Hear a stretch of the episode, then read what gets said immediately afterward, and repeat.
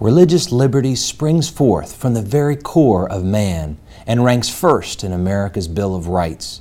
Today, that right finds itself in direct conflict with a wide range of human rights, such as the so called right to reproductive freedom and same sex unions. What does this mean for us and for the church? Today, we'll discuss this emerging problem with our special guest, Helen Alvare, a consultant for the Pontifical Council for the Laity and a law professor at George Mason University. I'm Michael Hernon, Vice President of Advancement at Franciscan University in Steubenville, Ohio, and you're watching Franciscan University Presents. Stay with us.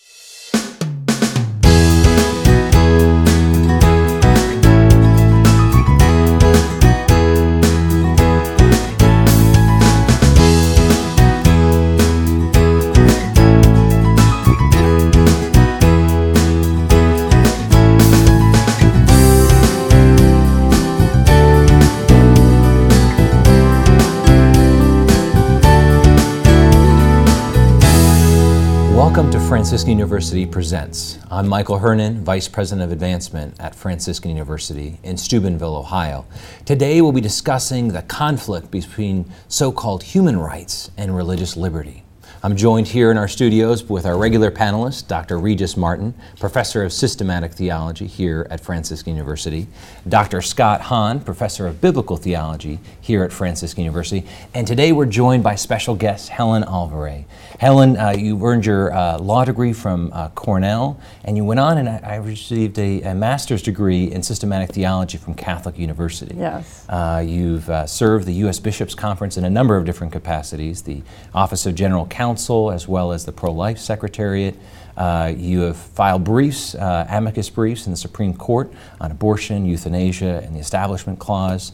Uh, you even testified before Congress. You're a regular on TV and radio. Uh, you're a real champion of, of the issues of life and liberty, um, and you're a professor uh, at George Mason University welcome to the program. Thank you very much. It is so great to have you here. Um, you know, we really do see a great assault on religious liberty today. This is more profound than I think maybe some people fully realize. Yes. Um, could you help us set the stage by just starting? What is the what is the, the basic principles? How do we start right. with the understanding of religious liberty here? Well, at the risk of criminally simplifying things. Um, uh, we understand religious liberty from the guarantees in our First Amendment, right? That the government shall not make a law respecting establishment, and the government also shall not uh, um, abridge our citizens' free exercise.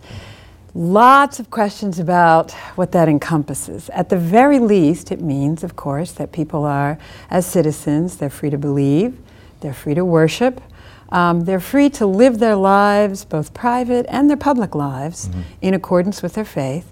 They're free to organize in accordance with their faith. Right. It also means that the government cannot pass a law or do other things. Uh, it could be uh, an executive order, it could be from any branch of government, the judiciary, um, that favors one religion over another.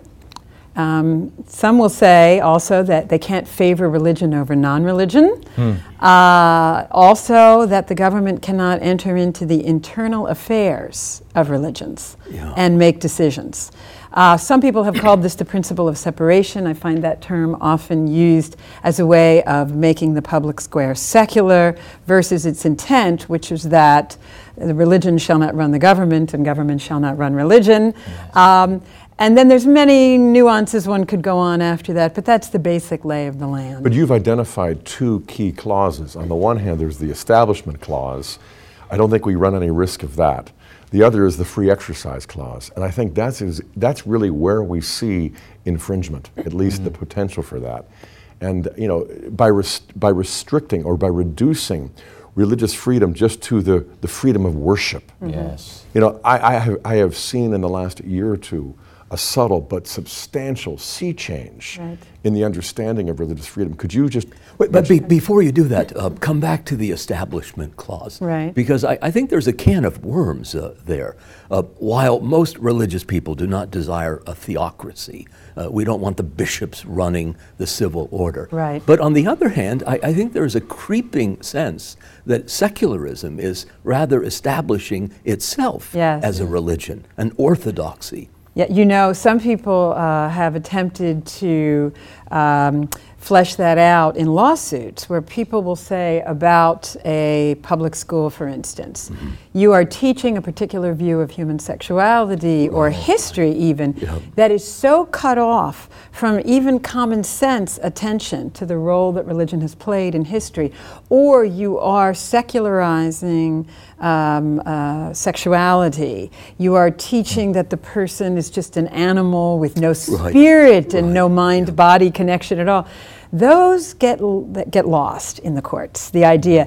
Um, we are not a country like France where secularité is itself yeah, right. a, a principle of government, but in fact, it has been pointed out, um, the, sort of the preeminent professor of uh, constitutional law in this area, Mike McConnell at Stanford University, that sometimes we forget that we really don't have a secularity principle. Right. That in fact, um, religion is is in our First Amendment for a reason.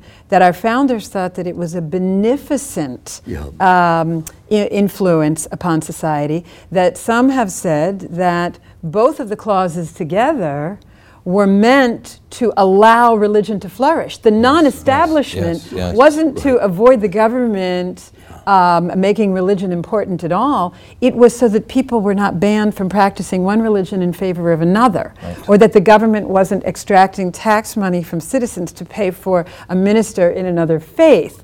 And then the same with the free exercise. But some see that the, the other view of this is not uh, that both of the clauses tend toward recognizing the beneficent uh, influence of religion in society, but rather that the government shall not establish, meaning keep religion out of the public square, and free exercise is private. And that's where we come back to the question on worship, right. which is that some people's view that both of these clauses tend toward a naked public square right, right. means that free exercise gets reduced to freedom of worship, which people have noted is a tendency that this current uh, president is using quite a bit, both in domestic and in international right. rhetoric. Yeah. Yeah, as Native troubling. Americans were relegated to the reservation, it's almost as though practicing conservative religions are yeah. I mean, if, if you completely privatize faith, then it becomes so harmless and eccentric, sort of like playing canasta well, or golf. Yes, and, and, and, and, frankly, why would you need a free exercise clause right, yeah. if what you were protecting is simply the right to sit and believe or the right to go into a building or some other place and worship. Now, it's possible there were, you know, worship services that affected third parties, but frankly, at the time the country was founded, most of these worship was taking place in sort of a confined religious space. Why would you need the free exercise clause if it were confined to worship? Right. It, right. on its logic, right, it right. seems that it was implying that something would happen whereby a person's desire to be religious or to live according to their faith would bump up against some other social interests or goods. And this was all intended to limit the government and not religion, and that's that's that's huge. That's the histor- That's the fight over what we've, history we've means. lost sight of that. I mean, if there are admittedly structures of secularity, uh, they're not uh, systemic, they're not comprehensive, and our historical experience is very different from, say, uh, uh France. Right. I mean, if there's a wall of separation, right. it's right. pretty porous. Right. Uh, the differences are almost diaphanous yeah. between the two. What, what's tricky today, in my mind, well, many things are, but one of them is that we went from a place where it was understood. In fact, you had this, this, some famous early cases in the early colonies and states where the judges said, even when they were forcing one citizen to pay taxes for the ministers of another, listen, you benefit from paying taxes to the ministers of another denomination because they are um, they are helping people to be good in a way that the law never could enforce. Right. Yeah. And so yeah. Yeah. religion is a beneficent influence everywhere. Well, now there is a prevailing idea that religion is there to say no, back to the original framework of this show, to human rights, in particular sexual rights. And so, what's interesting is that some, like sociologists of religion, or theologians, or psychologists of religion, are fighting back with a kind of utilitarian argument mm. that says, oh, but no, religion's very good. If people are religious, they heal from their heart attacks faster. They tend not to get divorced, and so they don't put on the state the cost of, of divorce proceedings. They tend to take care of their kids, and that saves the state money. And I'm not really totally. Com- I, I, it's true. It's but practically I'm not. the They're only fruits argument of we it can- rather than Yes, yeah, yeah. I'm not comfortable It, with it has a, an utilitarianism insidious alone. intent because you end up instrumentalizing Exactly. religion. Right. And, and Jesus didn't say, I am the custom. Right. He said, I That's am right, the way, that's right. the truth, and the life. Yeah. Right. Well, well, could we go now to what are some of these attacks? What are these human rights that they are putting in conflict? Uh, Right. what, are, what, are, what are we really uh, um, uh, seeing in the culture today that's Right. attacking religious liberty? Well, I mean, it, it would be uh, unfair if I didn't point out that there's, you know, a, there is a variety there. There are people who are fearful of new immigrant religions coming in. There are people who just don't understand religion and think uh, religion is, by its nature, anti-rational. So there's always that, and that comes and goes through the culture. But, but a thing that I have been focusing on, particularly in my work, and part of it's because of my background in pro life and Christian feminism and human sexuality, and part of it is just because we're really experiencing it right now, is the claim that certain things, which used to be regarded as violations of the good, as violations of dignity, are now being claimed to be rather human rights. And these are things like uh, a right not only to have the easiest possible access to contraception, even for single people, but also now to have not only other people pay for it, but even religious institutions pay for it. The right to an abortion, so the right to, to destroy another human life. Uh, the claimed right that two people of the same sex can enter into a status that, that society will call marriage, and that religious individuals and institutions have to bow before it. Yeah, Yeah, yeah. yeah. I think that's the key right there is that the institutions are being forced to bow because it's one thing for people to be sinful, to, to use their own path, but it's another thing to tell people of faith. You must accept this, you must believe this, and sometimes now you must pay for this. You know, the, the examples you cite uh, are so shocking that I'm amazed that we haven't some, somehow instantly mobilized uh, the entire country against these outrages. It's true. The, the I, I like to think of it in the long term, partly because it gives me hope, but I also think there's truth in it. The fact that we are even sitting here today having this conversation, the fact that groups exist, like the National Organization for Marriage, like National Right to Life Committee, like the, the influential campaigns of the Bishops' Conference, et cetera, Feminists for Life, all of them, um, is itself kind of the miracle. Yeah, because what has yeah. been allied against us Right, yeah. is uh, the more education people have, the more likely they are to support abortion and now same sex marriage. So you have sort of elite culture. Indoctrination. Very much. Well, education. I think it's it's partly indoctrination, and it's partly when one feels powerful oneself, one is Mm. less inclined to accept, you know, to to be humble before truths that aren't popular, oh, that would cost you. Um, and part of it is the media is behind it. Part of it is that there's an awful lot of money, an awful lot of money on the other side of these issues. And so the fact that we live to tell the story and that we have scholars Hmm. who are gathering together more than they were, I can tell you, in the 1980s. Yeah. But it, it Is a miracle. It is good. It's, it's helpful to hear Regis's reminder. It reminds me of what Mark Steyn said that, you know, conventional morality is now considered weird, Yeah. which is itself mega weird. Was that a quote? Undoubtedly. you know, and, and the fact is, you know, unless our generation has been endowed with a sort of sublime and unique wisdom, know. you know, Yes. uh, and yet at the same time, how can we think that way about ourselves without looking at the system and seeing how terribly broken it is, Right. Yes. and then draw the conclusion that maybe conventional morality is not so weird after all? It's, it's the classic, you know, lobster in the pot that's warm and then it comes. right. When I teach my students about family law, I say to them, I know this seems positively prehistoric to you, but hmm. things in the 1960s and 70s were different. And then to even go through the historic changes and show them the world you are living in now, legally speaking, and somewhat culturally, bears no resemblance Right, to family law of that era. And John Paul II said the same thing in Evangelium Vitae. He said, We're talking about abortion. It used to be a crime. Now it is a first level right. right. How did this happen? Uh, right. It's, Yeah, it's I mean- Chesterton has that great quip about we don't know what we're doing because we don't know what we're undoing.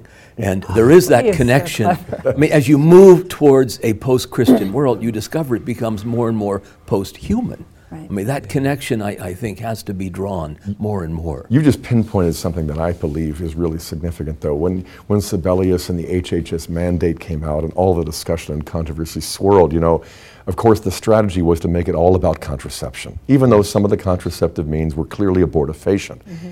But I think, you know, people say, well, you know, if you're going to link contraception with the right to an abortion and then the right to have that actually paid for, that's just a slippery slope argument, which is a logical fallacy. And yet, it's a sociological inevitability. Right. And, and, and frankly, logically speaking, if you look at the basis for making contraception recommended, it's that it ends unintended pregnancies. No, That's it doesn't. Yeah. Abortion really is the final solution on that. That's right. Right. That's yeah. Right. And and I, I have uh, pages upon pages of the new attacks that have come out in the last couple of years. The U.S. Bishops' Conference have established a new committee just on religious liberty. This is obviously a huge, huge threat for us right now. There's so much at stake. Um, I, I, really want us to continue this conversation and um, go deeper into how we got here. How did we get to the current crisis? You're watching Franciscan University Presents. Stay with us.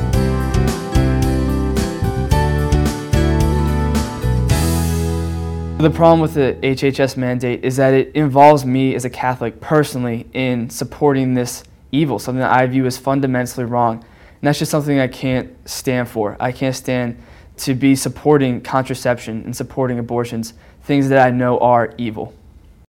My name is Michael Villanueva. I'm majoring in philosophy and theology. Last semester, I had sacraments with Dr. Hahn.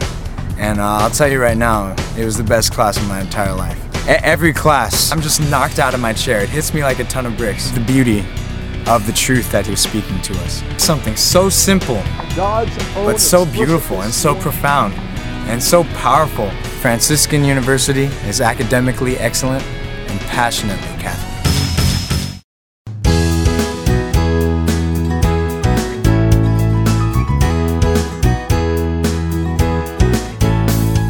Today we're discussing religious liberty with Professor uh, advocate uh, Helen Alvare. Um, Helen, in the last segment, I think we, we laid out a very clear picture of the attacks on religious liberty. Um, help us see how we got to this place. How do we get to a place where religious liberty is now somehow in conflict with so called reproductive rights and other things like that? Right. Um, there's a couple moving parts, but I'd be anxious to hear other people's view. I think Part of it is because it seems to me that, and this has theological roots too, freeing the human person from their body, from the implications of complementarity, male female commitment, procreation, which occurred through a combination of technological developments from the pill on, intertwined with social developments that were then fueled by the law, which said First, contraception was a right of married persons, then single persons, then abortion was a right, then comes new reproductive technologies, no fault divorce, mm-hmm. uh, the normalization of cohabitation, and this is all through an interaction of law and culture.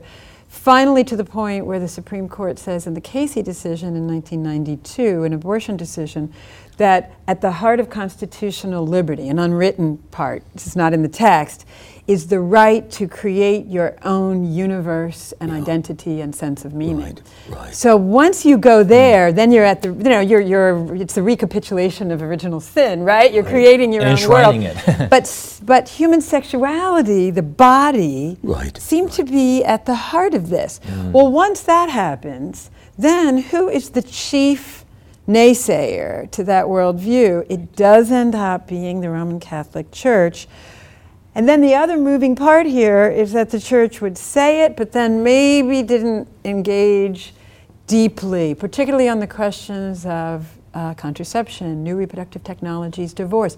It was always there, it was in some places in the church, it was in some schools, but there was also a big fight over it in the church and then an assault from outside. And so the combination of of, of Americans at this time, Catholic and otherwise, who are uncatechized on this, yeah. Yeah. with the rapid development of the law, with and then the use of the magic language used in the civil rights debate of of essential identity, human rights, non-discrimination, mm. and equality. Woof! You get hit with those words. The perfect storm. Yeah, yeah. Right. It's We've got hard the to come legal, back. all of that. That's Yeah. right. Yeah, I mean, you're right at one level in tracing it back to original sin in the garden, you know, because it's been with us. It, it always works. Right. But I argue mean, with that. we do we do face a constitutional crisis. I mean, this is where I will go, but we don't have the time on the show to really develop it. I, you know, as a Protestant, I loved Scripture, but I discovered that Scripture alone was not enough to unite evangelical Christians. You know, 42,000 denominations later and still counting. You know, and if that's true for an inspired document, how much truer is it for an uninspired document like the Constitution to mm. try to base everything exclusively on that document that isn't inspired without a magisterium or a tradition? You know, we have the Constitution and we have to work with what we've been given. We have to be grateful and appreciative and active. We have to be vigilant. But we also have to be realistic, I think, because, you know, Scripture is my thing, and you know Jeremiah is one of my favorites. We, we named one of our sons after the prophet. And one scholar pointed out that what bugged Jeremiah the most was not that the Jews were in exile, but that they didn't know it.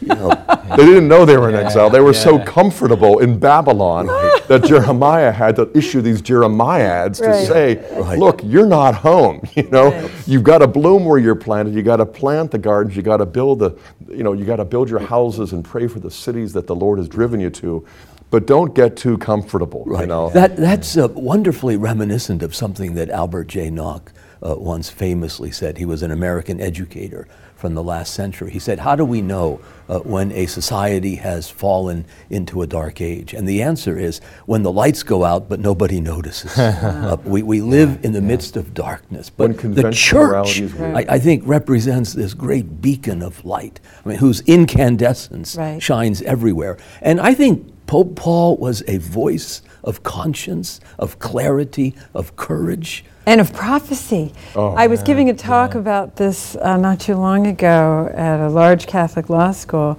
and I, I pointed out that in 1968 in Humanae Vitae, he says, you know, when you have contraception, women are going to get objectified, there's going to be a lot more promiscuity, and the government is going to try to impose uh, this tool as a social policy tool on the population. And then two years later, the federal government dreams up Title X, which is now distributing hundreds of millions of dollars to contraception, targeting at poor people mostly.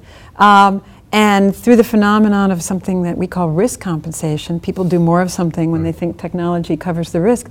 We now have more of all the problems that contraception was supposed to correct.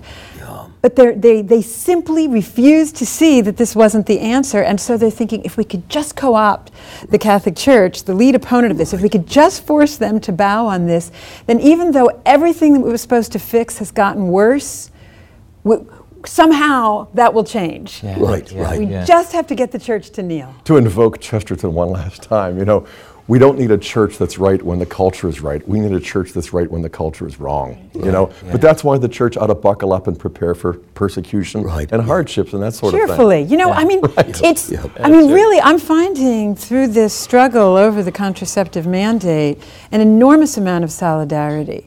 Uh, the women's letter that myself and a friend Kim Daniels started went from a, f- a few dozen names to tens of thousands in a matter of And it weeks. started at the stove, I understand. in literally, yes, I I, and, and, I, and of all things, I was cooking chicken soup. I mean, how American is that? And it Chicken in occurred to every me that it was really sad that people Yeah, well, didn't it's chicken realize- soup for the soul of Indeed. America. Yeah, that's right. And, that's right. and, and We it's need just the that. solidarity between the women on this, the, the Facebook page, the You Go Sister, the bravas that are being exchanged over women who said, I didn't feel I had a voice, and I'm so excited to put my name on something public and to know that I have women, and we have at every state, and like most U.S. uh, You're going to have uh, hundreds of thousands of signatures I hope before the day is done. It- it- hope but it's so. so curious if you listen to NPR and follow conventional media. The caricature is that the bishops have shot themselves uh, uh, in their foot because they are now alienating women Yeah. by insisting. That was a upon deliberate this. political campaign. Oh, and it war, was, the it was a- war on women. It was a media. really war?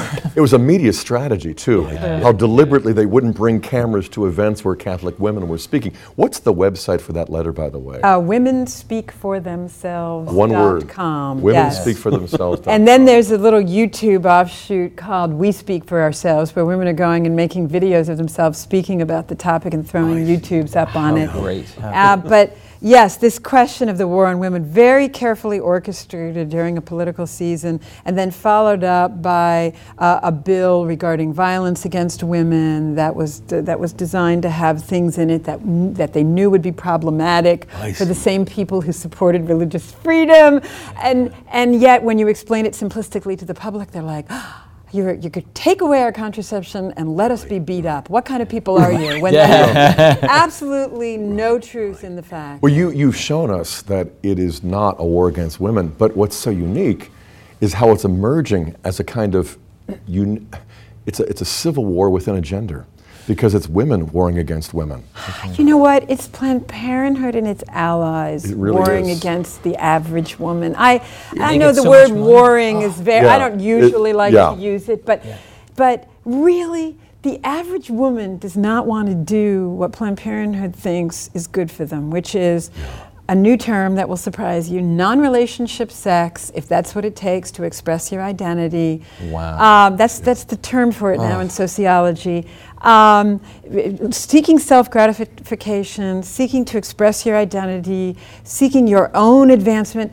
Um, the That's- average this is- woman this does is the not true war really against want women. that. Yeah. Yeah, and, and, That's and the sociological avoiding meaning studies and show it. Well, it's a Dignity. direct it's a direct frontal assault upon the meaning of the human person. To be is to be in relation. Right. Yeah. Sex is relational. Yeah. That's right. I mean, otherwise, it's called masturbation. Yes. And, and sex is to the core, our sexuality is to the core of who we are, as is religious liberty. Right. I mean, it, it is the fundamental questions that we ask ourselves about purpose, meaning, and our eternal destiny. That's right. And they're, and they're ripping them asunder. It, it is. It's particularly disheartening that so many of the architects of this war are themselves Catholic, well, Mm. ex-Catholics, which is the largest religious group in this country. Right. I, I do want to Catholics. assure Second you to the that- Catholics, yeah. Yeah. Yeah, Right. that Yes. the, the you know there are a ton of Catholic women, and this the women speak for themselves letter. But I also met them as I traveled around the U.S.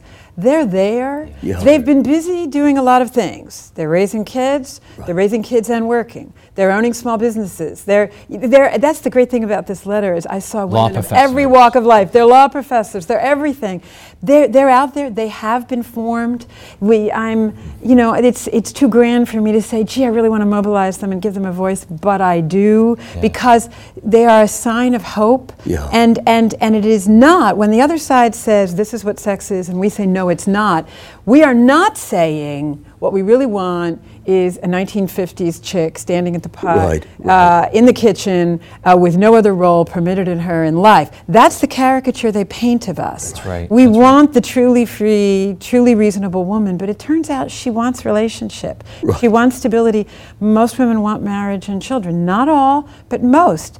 But that is not to paint an antique or limiting character of women. It, there is freedom in that, and women know it. Yeah, yeah, the dignity and the beauty of woman needs to come forth in a whole new way. And you've talked about theology of the body so much. I mean, this is this is a, an argument as much about religious liberty as it about the dignity uh, of woman uh, too. And that's And they are trying to tell women that the church stands against freedom. Right. And John Paul II and Benedict are saying, metaphorically speaking, at the top of their lungs, it's just the opposite. And that has, ex- when it gets to women, they really like it. Uh, d- Do you think this battle, uh, you'd mentioned this before, is, is particularly against the Catholic Church? Do you believe that it wants to try to silence uh, the Catholic Church in this? You know, uh, several things. I, I cannot believe that uh, a government that knows where the church stands on this and knows it's almost alone, particularly on the question of, of, of human sexuality, contraception, et cetera, that uh, refused to include the church in the dialogue when it was setting up the rules. That was uh, uh, petitioned by hundreds of thousands of Catholic individuals and organizations to do something else. That basically, when it was asked to negotiate, told the bishops, what you want is off the table, but we'll do this. I can't believe there isn't some at least recklessness, if there's not knowing opposition to the church in this. I think it would be naive to say otherwise. Yeah. Yeah, Yeah, it's, it's an overconfident recklessness. Yeah, and I think it's a it's a perception largely exaggerated by the media that the church is so divided on this issue. You know, I don't usually agree with Dick Morris on things, but when he he pointed out that you know it wasn't like the the president the, the administration was just kind of inadvertently backing into a battle with the bishops over this religious freedom issue. They were really shifting the, the focus from abortion to contraception with a strategy to make it all about contraception when it never really was. That's right. That's and right. I just, I, I, I think there's too much knowledge in advance Yeah. before they made a rule that told the church to do what was against its conscience to suggest that they didn't know they were picking. And the, the, the strategy, I, I think, is transparently cynical. Uh, Obama and the Democrats, they can't win without the Catholics, but if Catholics are authentic, they can't win. So they have to emasculate the church, strip the church of any credibility. Uh, and if you do that, then you can easily marginalize genuine uh, Catholics. And, and the ones that are left are secularized. Like, like that, that crazy woman in Wisconsin who circulated this letter to try to get liberal and nominal Catholics to walk out of their church. Know, It's, time, it's time to have real truth in advertising. I mean, it- it's just preposterous. I mean, I've been trying for years to get liberals and nominal Catholics to leave the church, and I, I welcome this, uh, this stratagem, but really she wants to nuke the church, dismantle and destroy Catholic Christianity, because that's the impediment. I mean, she's the 800 pound gorilla in the room that, that nobody wants to identify. I mean, nobody wants to be seen as being openly, blatantly anti Catholic. And I but that really is uh, the tactic. Yeah, and I think when, when we look at this issue, uh, they're trying to silence the church, and we will not be silent. Uh, in the next segment, let's look at where we can go from here. What, what are some of the things we can do uh, to defend religious liberty? Thank you for watching Franciscan University Presents. Stay with us.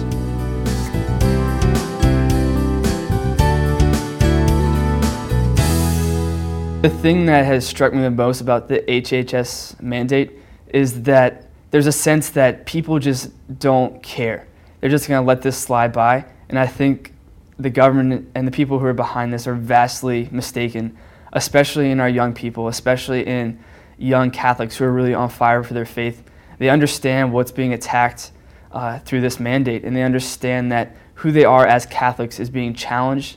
And honestly, they're not afraid to take up the role, take up the role of a martyr, and say, We're not going to stand for this. We're going to sacrifice for it because we know what we deserve. We know what is ours as being Catholic. Explore the treasures of your Catholic heritage on a Franciscan University pilgrimage.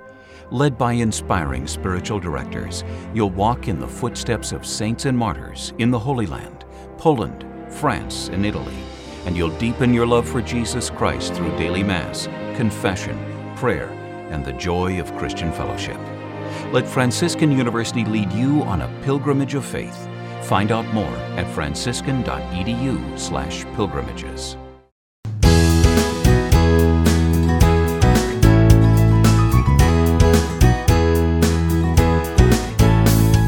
Thank you for joining us here at Franciscan University Presents. Uh, this entire program is taped right here in our Communication Arts Studio in Franciscan University in Steubenville, Ohio. Our students are operating the cameras and the equipment. Our regular panelists, uh, Regis and Scott, um, are members of our theology department. Uh, but today we are discussing uh, religious liberty. Uh, we've painted a picture of the insidious nature uh, of this attacks on religious liberty. We have talked about kind of where this crisis has come from. Uh, but now let's let's look forward. Where where can we go from here? What can we do uh, in this battle? Uh, there, there's a couple of things, and I keep like uh, trying to point to signs of hope. um, yes, uh, several things. One, in the empirical literature about human sexuality, in the qualitative interviews with emerging adults, in quantitative literature, both in sociology, psychology, economics, political science, there's emerging a picture of chaos and unhappiness hmm. per- and, and poverty and intergenerational failure, you know, the next generation doing worse than the ones before them, as a consequence of the chaos of understanding of human sexuality. And there's another phenomenon going on that's been pointed out in a Charles Murray book, Kay Hymowitz wrote about it, that the absence of family life and all that goes with it is uh, is is seeming to help or, or not help, but to hurt the poor by stagnating them in um, in, a, in an economically and educationally deprived situation, and the rich who go to college and get good jobs are not suffering this. They are not having children premaritally. They are not cohabiting as much. They are not getting hmm. abortions. They are getting married and they are not divorcing. Whereas the, hmm. the lower middle class and the very poor economically are suffering all of these. There's this understanding that finally it took just the, an, an economic Armageddon for the poor to understand this uh, in our culture, for politicians to understand it, and for the wider culture. And this is a bit of a wake up call, I think. It's, I think it's happening. This research has been going on from the 90s to the present mostly. And so the understanding that empirically speaking, mm-hmm. we shouldn't go on this way. And how can these things that are called human rights or even promoted in the name of freedom and equality actually be such if they are leading to, in the term that sometimes is used by economists, is the immiseration. Mm. Notice the word misery wow. in there wow. of wow. women. Yeah. And so there is, maybe we're reaching a limit of sorts there in yeah. terms of how poorly we understand the phenomena of sex marriage and family. And maybe women in particular are the canary in the coal mine. Everything that was done in the name of advancing them has ended up putting them in a situation where they're the ones who are experiencing sort of the greatest depression after uncommitted sex. They're the ones getting pregnant and either having the abortion with the post abortion distress or bearing the children and raising them alone. Uh, the number one marker of poverty, right, is, is being a single mom. Yeah. So maybe we're reaching a limit point on this. So the data is on our side that's showing it's the unhappiness. in that direction. Well, it, I mean, it, it is a kind of crossroads, but that leaves open the option of, of of despair, an invitation yeah, to yeah, yeah, I suicide. forgot about that. Yeah, right? Yeah, yeah, we Those are always we can't leave the Manichaeist hypothesis. Right, but right. I mean, you're right in seeing the signs of hope, but we have to kind of dig the tunnel from both both sides because yes. empirical research is never enough. No, you know uh, what Paul tells the Ephesians about deceitful desire and the capacity of our, our, disordered desires to blind us to the higher truths that are so inconvenient right. and, and, and, painful. We have to dig it from the side of the moral and the spiritual awakening as well. Right. I mean, even if we're not talking about it in the public square, right. we have to be devoting ourselves to a new evangelization in so many different ways, at so many different levels, including empirical research, though, right. and bringing forth the fact that this really is something that Planned Parenthood didn't just accidentally do. It was a, right. it was really a campaign launched from a long time. But, but ago. Helen, you do have a point. Uh, I mean, I, I, think it was John Kenneth Galbraith of all people who said that the enemy of myth is circumstance, hmm. and circumstance is bringing down the myth that sex is just about pleasure, right. you know, private pleasure. It's recreation or identity right. formation. It's really about babies, and, and people are finding that out, and that's good news. The problem is contraception remains, and that's sort of what you know that's what always creates the possibility for women to feel like that unless i i will not have this social life you know well I, well part of it we do have to think and i know i'm the, the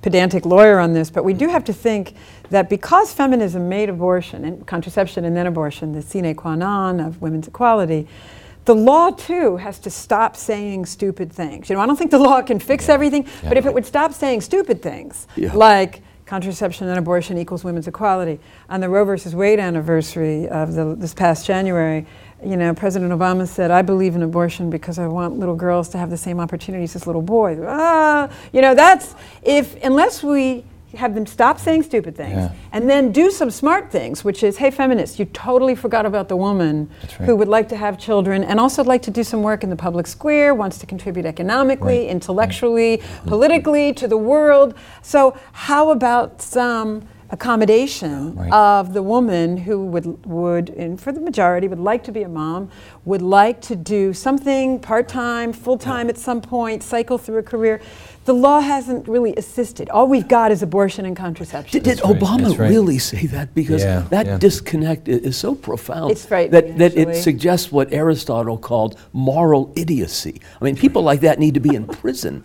Uh, I mean, how can death enhance life? Yeah. yeah. There is no more room for parody right. or satire That's right. That's when statements like that are made by executive leaders. Yeah. yeah when we're, we're looking at this, I have a good friend in, in Washington, who, a politician, who often talks about that politics is downstream of the culture. They went after the culture first, I think, and then they brought in the laws and the politics and the mechanics to right. enliven it is there a way for us to kind of do a, a cultural jujitsu? You know, to, this to is where I go back to what Scott just said about the, you know, I uh, in my lifetime, which is now getting a bit longer, um, I don't think I've been through lifetime of many different popes, and I've been in different cities with different bishops. The signs of the times, in terms of the brilliance and world-engaging talents of, of our popes, Yes. um, the fact that, that they are some of the only global citizens who are respected is not really having vested interests, right? They don't have uh, a financial stake in this. Um, these are, this is wonderful. And we do have some generations of young people who, while they're exposed to all this stuff in the culture, have had a steady and clear, and I might add, very, you know, glitzy, cool presentation of teaching on this. Yeah. World, I've been to several World Youth Days with my kids and with other. There, we, we, we know we feel outmanned or outwomaned on any given day in any given set of newspapers and on the web. But the fact is that we really have had some, some it's no coincidence that the theology of the body came to us when it did. Yes. Right. Or that Benedict is as awesome as he is theologically about freedom and progress and all these words Right. Yeah. uh, that everybody wants to talk about. So that evangelization, I'm, I'm completely with him. I'm working on sort of working on things in the academy and trying to bring empirical data to to enlighten laws. And then I need, you know, we all need the brilliant theologians and preachers to express what the human heart is dying to hear, and we have the confidence to know what that is. You know, Pope Paul VI was prophetic, as you pointed out earlier, in linking contraception with abortion, euthanasia, and all of the rest. It's more than a legal coincidence that the right to privacy invoked in Roe v. Wade was actually created in Griswold versus Connecticut, Oh, a which dealt with contraception contraception. yes. Exactly, you know. But I do still see a disconnect when it comes to the millennial generation. I mean, unless they're really devoting themselves to the teaching of the church and to the theology of the body. I'm not disagreeing with You know, that. this is where prayer and fasting, That's but a whole new, uh, a whole new commitment to educating Catholic young people, so that they can see that connection. Right. Because I mean, you don't want to wait until after they've had their first abortion, Right. or until they just. You don't even want to wait till they're in fifth grade. for- That's right. I That's right. mean, Well, they need to know yeah. the differences between men and women today that they didn't know before. Uh, there, there's things of life, of family, of the, the sanctity of, of, of the whole community, even. But I mean, you're, you're the woman here. Uh, don't women feel Yep. this uh, in their in their body, in their being? I mean, when they're treated shabbily, when they're objectified, instrumentalized, uh, treated as things, pleasure Yes. uh, units. I mean, don't don't they feel a certain violation? And doesn't that sort of isn't that a teachable moment that sex and love and life are together of a piece? There, yes, if they had the moral and emotional and spiritual words for it or framework for it that Scott was referring to earlier. You know, they're, they're, they're in a foreign land, but they're, they're not quite sure. Um, you, if you're looking at women at universities, they go to university health centers who will tell them everything about not smoking, but nothing about why they feel so lousy after uh, they have a so-called boyfriend who only really sees them on Friday nights between 10 and 4 in the morning. Um, that there are, they feel this, but they need the words and the framework to express it. Theologically, scientifically, um, psychologically, and, fr- and frankly, having now watched my children and what they know and do and watch and see on the internet, um, under my supervision, but to my amazement, the amount of teaching that goes on That's there. right. The, we need to be in dialogue with young people about, gee, how would you put a theme on the internet that could get parodied and, and liked and commented upon and slapped up on someone's Facebook page? They, re- they're learning a lot from it. Sometimes they're learning wonderful things. Right. I've and seen they will lead us in that way. And, too, and but we have the frameworks, we have the wisdom, we have the time. We like like Benedict, right? He's got the whole Western canon in his head. We've got pieces of that. We share with what it is they know about how to teach one another. We love them first. We, we, we, we see this technology as itself, you know, a neutral thing which can be used for bad or good, but but they're learning a lot there. It has to be really young. It has to be in those venues, and it can be explicitly evangelical, or it can be kind of just a great theme in a secular in a secular package. Yeah. So we, we've got prayer and fasting. We've got you know the culture. Uh, we've got family life. uh, that we can go after. But what about uh, in, politics? When we're looking uh, forward at the election, what should a Catholic look forward to in their selection of candidates? Right. Well, Obviously, non non endorsement. yeah, obviously, yeah, and I, I don't even I, I hate that whole religion next to a party or a particular candidate because as I like to joke with people, Jesus Christ isn't running this year. Right. And so, you know, it leaves me in a bind. Um, but I think, you know, if people really wanted to prepare themselves, obviously state Catholic conferences, U.S. conferences have descriptions of our, what we care about as Catholics, our main priorities. Be Catholic first, don't be partisan, you know, yeah. really look at the issues. Obviously, we know that some issues are more stark than others, that life and death religious freedom rank right up there. That's right. Um, I think, frankly, if someone sat down and did a reading of Deus Caritas Est, Mm. they would have it. And they would know what it is they were looking for in a human being and in a political agenda. Well, and also Spe Salvi, uh, the, the journey through hope. Yeah. Yeah. You know, the sign, the star of hope Yeah. is our mother. Mary. I'm glad you said that too, because being fully Catholic is the key to having a clear conscience when you vote. You know, and we have to have a memory. We have to recognize that the Republican Party gave us Blackmun, Nixon's appointee, who gave us Roe v. Wade, and that the Rockefeller Republicans have long been in favor of, you know, pro-abortion and this sort of thing. So we've got to kind of you know, hold not too tightly to these sort of political allegiances and really be Catholic Christians 1st At the same time, I think we have to get involved. Yeah. Yeah. Um, yeah. Which really people are stay afraid of involved. politics. It just No. smells bad to a lot of people. And the attack machines against politicians, Right. We'll jump all over. And I would say if it smells bad now, just wait until after you've not gotten involved. That's right. right, Right. right. We got to get our hands dirty with Yeah. that, not just voting, yeah, but when really you're, you find yourself living in the middle of a toxic dump, Yeah. Right. That's right. then it's Right. too late. That's right. That's right. So, first of all, I want to say thank you for doing this. Second of all, what steps uh, can we take, you know, in the build-up to the election? Can you think of anything practical? Well, I do think if people can become involved in particular elections for candidates, they really feel good about supporting, right? They can Yeah, support with a clear locally, conscience. yeah. It's fun, it's easy, get your kids involved, they like it too. Uh, you have to talk to your friends, use the internet to talk to your friends, put out information that people don't know. Uh, people really don't realize a lot of things that are very important to Catholics because they're not highlighted at that moment before an election. Use every communications channel available. And get your you. wives, daughters, and sisters to sign Women Speak for Themselves. Indeed. I, I want to keep this going. This is exciting. Uh, in our final segment, we'll talk about uh, our, our, our wrap up, our concluding points. You're watching Franciscan University Presents. Stay with us.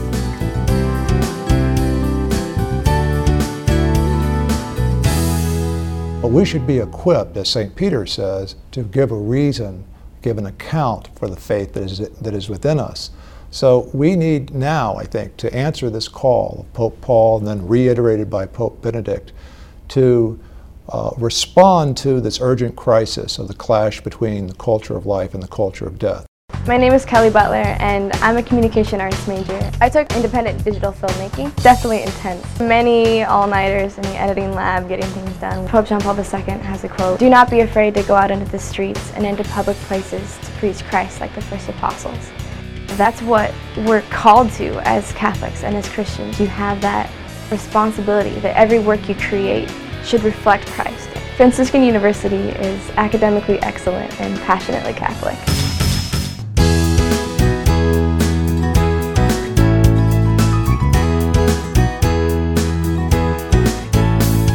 We've come to our final segment on Franciscan University Presents. We've been discussing religious liberty with professor, author, and advocate Helen Alvare. Uh, Regis, could you stop, start us off today with uh, some of your uh, final thoughts? Yeah, uh, in the last uh, moment or two, we were casting about for uh, ways uh, that might help improve the shape of, of the public life. You know, Edmund Burke says that a nation to be loved must be lovely. Well, how can we make this nation, this people, more lovely? And I, I think we touched on prayer and politics. Uh, and, and prayer, of course, is indispensable. And I always think of Pascal uh, in this uh, connection. He said God instituted prayer so as to confer upon his creatures the dignity of becoming a cause we literally cause things to happen mm. when we pray, when we invoke God and harness the power of the Holy Spirit. You better stop me because I'm starting to sound charismatic. but then there's politics. I mean, you know, politics is, is not ignoble, it's, it's, it's essential. It, it helps to shape the culture and change uh, the zeitgeist. Uh, so without politics, we're, we're, we're, we're, we're a ship that's uh, sinking at, at sea. But I would, I would mention pedagogy. I mean, talking mm-hmm. to people. Uh, you, you were giving us that phenomenon called hooking up. You know, the guy who spends time with his girl between 10 and 2 a.m. on a Saturday morning, and that's it, then discards her like, uh, uh, you know, an empty cigarette box. How do we reach her?